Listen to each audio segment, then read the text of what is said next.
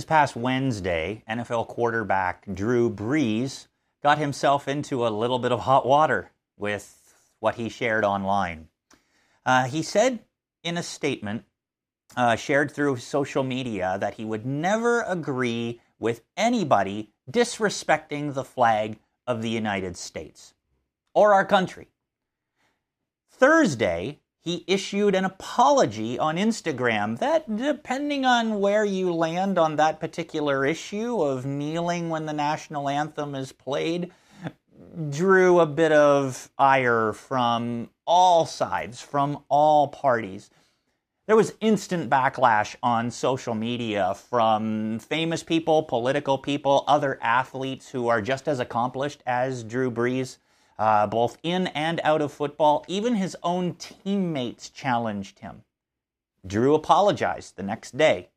His wife apologized just this morning, and uh, I don't have time to read what she wrote to you, but it is worth looking up and seeing what she said because it is one of the best ways to actually apologize. You know how sometimes there's a non apology, a sorry, not sorry? Um, his wife, uh, Brittany, penned just a beautiful apology that kind of explained what they didn't see when they posted that comment. It was well thought out, well written, and really communicated well. But the most interesting comment I saw out of all the politicians, uh, from all of the sports athletes, and from people that I follow on social media, and what the news reported back to me, was from Coach Tony Dungy. Tony Dungy is a Christian, he's a believer, he's a Super Bowl winning NFL football coach. He's now retired, he's an NFL broadcaster. But this is what he said in response to what Drew Brees said before he issued the apology. He said this, Tony Dungy said this in an interview. It may not have been exactly the way he wanted to express it, but he can't be afraid to say it. And we can't be afraid to say, okay, Drew, I don't agree with you, but let's talk about this and let's sit down and talk about it. And I love what Coach Dungy says for this particular reason. He identified the issue of what we post, when we post, and what we say when we post. The fear of speaking your mind so that people accept what you're saying. I felt that. I felt that about how do I post things that I know people in the church are going to disagree with? People that follow me are going to disagree with. How am I going to have a conversation online with them? It's hard enough to have a conversation online to keep it as a conversation more than as a soapbox for just my opinions and then just blocking people uh, away from following me. So Tony Dungy identifies the issue. How do we speak our mind clearly? And how do we hear what other people are saying with empathy when we don't agree with what they're saying. You see, the issue is this the fear of how people will respond to what we say and do is part of being human.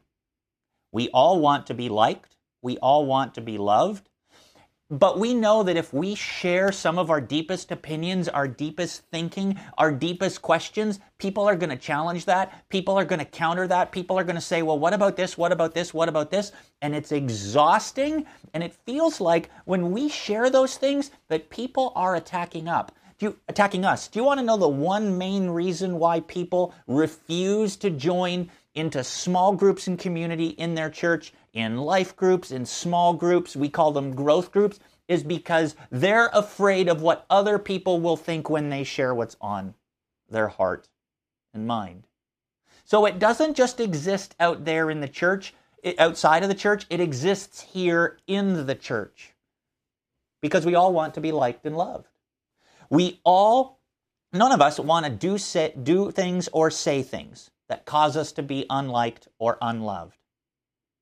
But you know this. You know that eventually you're going to say something that someone's going to disagree with, that someone's going to challenge, that uh, someone else is going to stand up to. And when we start thinking about what, what are they going to say in response, there is an incredible temptation to just simply be authentic. That we shouldn't create those kinds of waves, that we shouldn't have those kinds of conversations. And we we couch it, we sandwich it around the why can't we just be unified? Why can't we just get along? And unfortunately, unity does not mean that we push away the big issues and we never talk about them so that we always just get along. There has to be a better way. There has to be something better. And in 1 Peter chapter 3, we find that. You see, I think, in my opinion, one of the biggest reasons why Christians find it hard to wrestle through this issue and to obey God in the moment when He's asking them to sacrifice for His good is because of the fear that we have of what other people will think. The fear of how other people think about what we're doing for God paralyzes us from doing sacrificial good for God. It stops us, it prevents us. And so, this fear keeps us doing the small good that anyone can do. And everyone thinks that's fine. And we think that's enough, like we've checked off a list from a checklist. The problem is, the Bible is very clear that we are to take up our cross and follow Jesus in his way of living. We are to lead the way in doing good. We are to love our enemies, not cut them out of our social media feed. We are to do good even when people have not done good to us. Regardless of how we treat them or how they treat us, we are to bless them. So the question is how do we overcome this fear? What do we do? And we find the answer in 1 Peter chapter 3 verses 13 to 17 because it's there we find why we shouldn't be afraid of how people will respond when we want to do good for God. Take a look at these verses together with me. Who is going to harm you if you are eager to do good? But even if you suffer for what is right, you are blessed. Do not fear their threats. Do not be frightened, but in your hearts, revere Christ as Lord. Worship Christ as Lord. Always be prepared to give an answer to everyone who asks you to give the reason for the hope that you have. But do this with gentleness and respect, keeping a clear conscience, so that those who speak maliciously against your good behavior in Christ may be ashamed of their slander. For it is better, if it is God's will, to suffer for doing good than for doing evil. What Peter is talking to us here about and talking to his readers and to us in general is that the thing that we're looking for is a reward. We're looking for people to like us and accept us. And what he's saying is that when you do good for God, even when other people say, that's no good, we challenge that, we don't think that's right, it's interesting that what he says is you receive a blessing from God. You receive a reward. He says, uh, if you suffer for what is right, in verse 14, you are blessed. And so, one of the rewards from God is simply this by prioritizing what He thinks of what we're doing, we minimize, eliminate the risk and the fear of what we think other people will think of what we're doing. And so he gives us these instructions worship Christ as the Lord of your life. Now, let's be clear on what that means. Worship Christ as Lord is not a concept that we really accept well here in our culture today, in the Western world, in the United States in particular, where we don't want anyone having authority over us. We are very anti authority. But to have someone as Lord would to be would to call them they're our master. That it doesn't matter what my opinion is. It only matters what the master's opinion is. And so I'm going to do what the master says. I represent the master in all things. I represent his thoughts. I represent her thoughts. That's what that means. And he says, you can actually think that Jesus is your master, that Christ is your master, and you can think you're worshiping when you're not. After all, Paul would say in Romans 12 that uh, real worship is to offer your bodies as living sacrifices. And God's going to look after you if you do that. So worship Christ as the Lord of your life. If someone asks you about your hope, be ready to explain it and do it respectfully. In other words, be a pastoral preacher. You don't need to have an audience. You don't need to have a camera. You don't need to stand up on a pulpit and post things, but you do need to represent Christ in all things like masters and servants would do.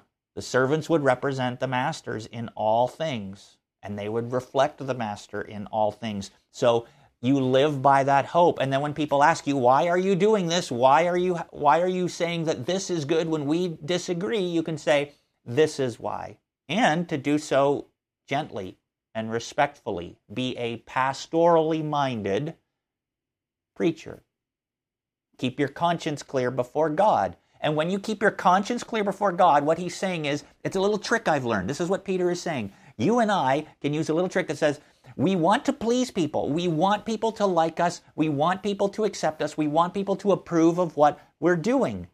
So make sure that the first person who approves of what we're doing is God. Then the fear of what other people think of what we're doing is lessened and minimized. Now it's difficult because, well, all of us want other people to accept us we all have an innate fear of what people think, right? You, you have an idea, but you maybe have felt in the past that you were scared to share that idea because you were afraid that people would think it was stupid. You want to take a chance, but you're scared of what people will think if you fail. You have an idea of something you want to try, but you're scared how people will challenge you and say, well, what is in your past that would say you're now the right person to accomplish this? What's to make you think that you're going to have that kind of success?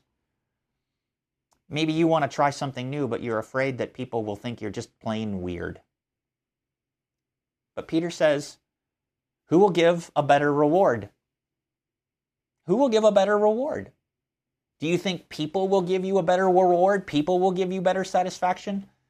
Or will God? So prioritize pleasing God and the fear of what other people will think becomes minimized. Who do you think gives a better reward, God or people? When I was growing up, there were, uh, at Christmas time, there were always a number of different gifts and wrapped items under the tree. And I always knew to look for the ones from my mom because my mom always got me the best gifts. Why? because she was closest to me. She was closest to me and my sister. It's not that my my grandma and uh, my grandpa gave gave us gifts, uh, and my dad never, you know, who uh, most of you know that my mom and dad were divorced when I was young, and so it's not that we uh, didn't enjoy those gifts as well. But I always knew my mom's gifts were the best gifts because she knew me the best. She was closest to me, and God is the same way. God is the one who gives us the best gifts. God is the one who gives us the best rewards. So we don't have to fear when we're looking to please God first. Now, this doesn't mean that you have to earn God's respect and earn God's love. We just celebrated in communion that Jesus died for us before we were uh, before we had earned anything, earned God's favor. As a matter of fact, before we were, while we were still sinners, Christ died for us. So you don't have to earn his respect and love. That is not what I'm saying. But we can please God, as we've talked about for the last couple of weeks. And we can please God with our behavior. That's called practical righteousness. And so, who do you want to please more with your behavior. Now, I know that I said you don't have to earn God's love and respect, but you still have to represent Him. And what that means is you don't get to disrespect other people for whom Christ died. You don't get to say, Christian, you and I don't get to say, to hell with your feelings. A Christian that does not empathetically listen to the feelings and experiences of others will cut themselves off from leading people to Jesus. Let me say that again. A Christian that does not empathetically listen to the feelings and experiences of others will cut themselves off from leading other people to Jesus. Remember, we don't want people to make us feel bad. However, there is a general principle in sinful society, in general, that tends to marginalize success. When people are successful, they say, This is the way that I've become successful. And we like that. We like that people became successful, unless they challenge how we should also become successful in that same way. If they say, This is what I did and you're doing it wrong, whew, it might cause, require people to admit their own flaws, to admit that their own habits have holes in them. And how dare you point out my flaws? That's why people react to what it is that they're doing. They don't want to change, they want you to change so they don't have to. But in that, even as they try to drag down, pull you back from the kind of good that only Christians can do, where they sacrifice their lives because God asked them to, just so that they don't feel bad, we don't get to disrespect them along the way because these are the people for whom God also loves and also died for so that they can come to know Him too. A reward from God removes our fears of what other people. Which then leads us to the question so, what is that reward from God like? Why is it better than what other people could give us? And we see that as Peter continues in verse chap, uh, chapter 3, verse 18. He says this For Christ also suffered. He suffered once for sins, the righteous for the unrighteous, to bring you to God. He was put to death in the body, but made alive in the spirit. And after being made alive, he went and pro- made proclamation to the imprisoned spirits, to those who were disobedient long ago when God waited patiently in the days of Noah while the ark was being built in it, the ark, only a few people, eight in all, were saved through water. And this water symbolizes baptism that now saves you also. Not the removal of dirt from the body, but the pledge of a clear conscience before God.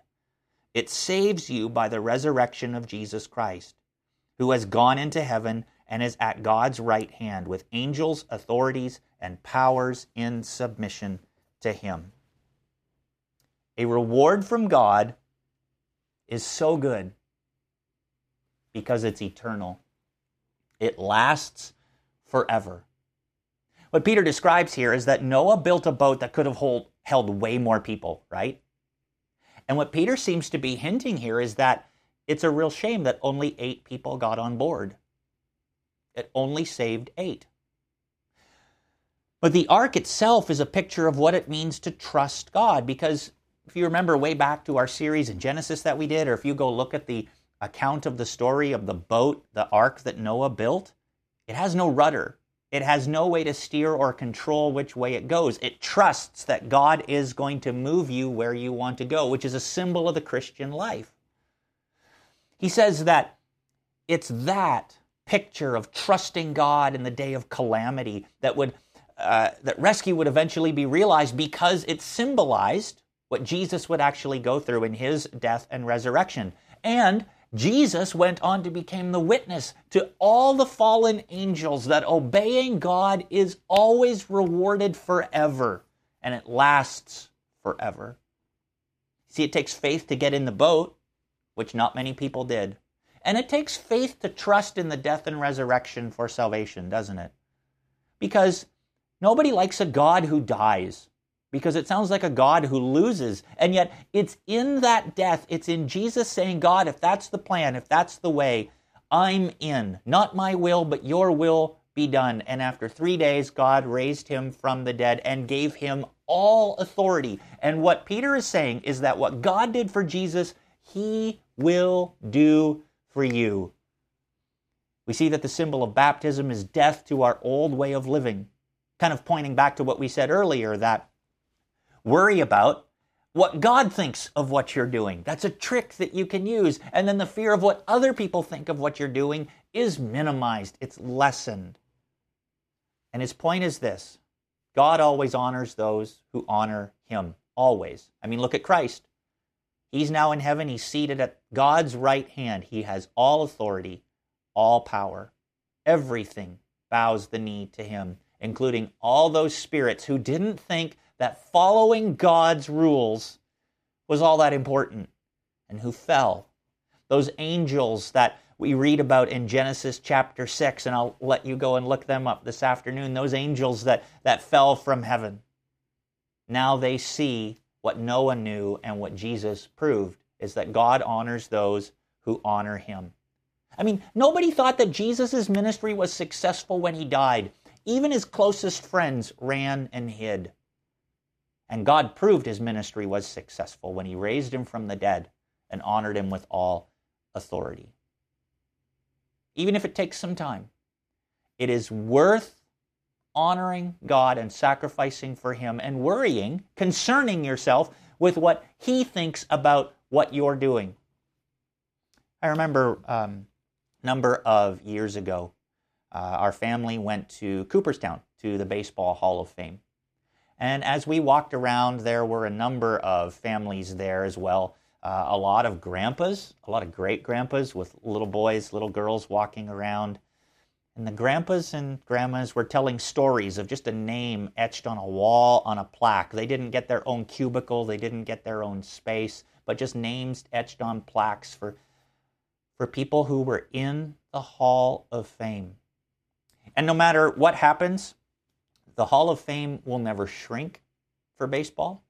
It will always be expanded it will always be built and expanded, and more people will be added. In other words, that's the closest thing that we can come to as we understand that when God gives a reward, it's going to last forever.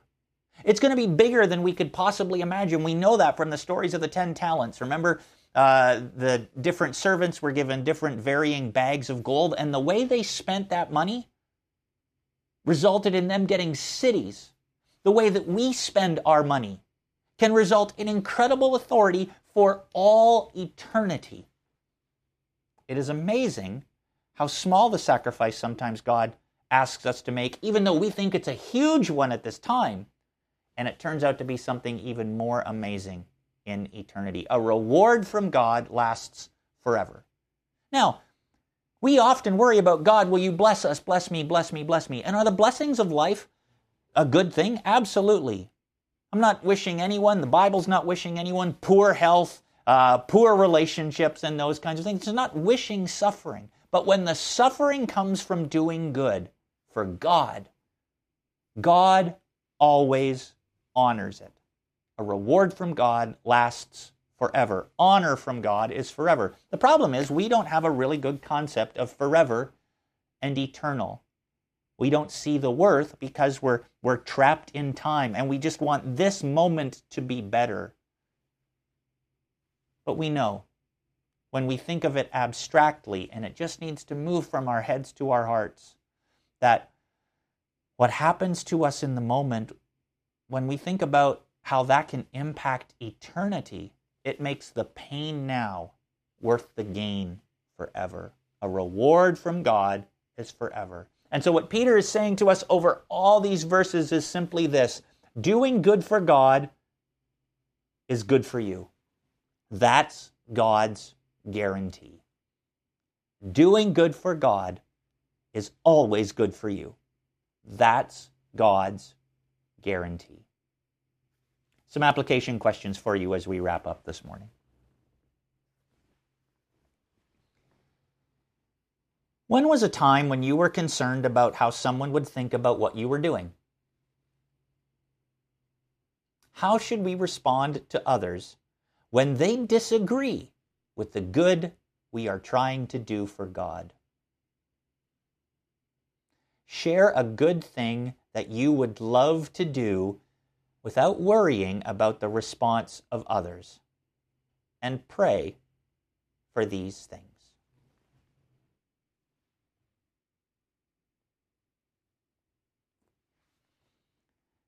Don't fear doing good for God. Don't fear what others think. Be concerned with what God thinks. Are we representing Him well? Are we representing the gospel well? We already know that Jesus, if He suffered, as we take up our cross and follow Him, then we also will suffer. But never think that it is not worth it. It is painful in the moment, but it will be worth it because God honors those who honor Him. He always rewards people. The fear of what other people think is lessened, and we gain a reward that lasts and lasts and lasts for all eternity. Doing good for God is always good for you.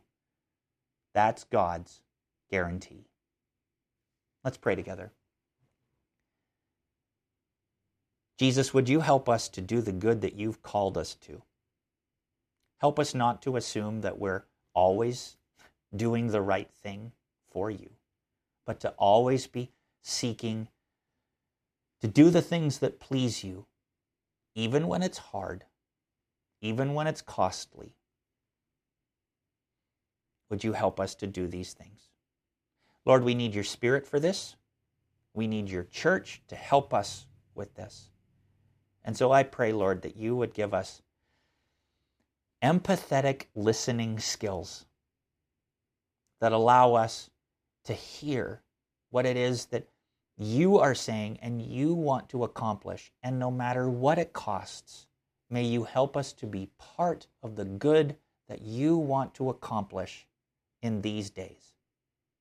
Lord, as we look at what is happening in our world today, you are calling each and every one of us to be part of a solution to what is happening. Lord, I pray that you would help us to do that, regardless of what it costs, that you would give us wisdom to know what to do and the courage to do it. And would you remind us that as we please you, as we honor you, you will honor us. Would you remind us, God, that doing good for you is always, always, always worth it, and that is your guarantee. We pray all of these things, Father, in Jesus' name. Amen.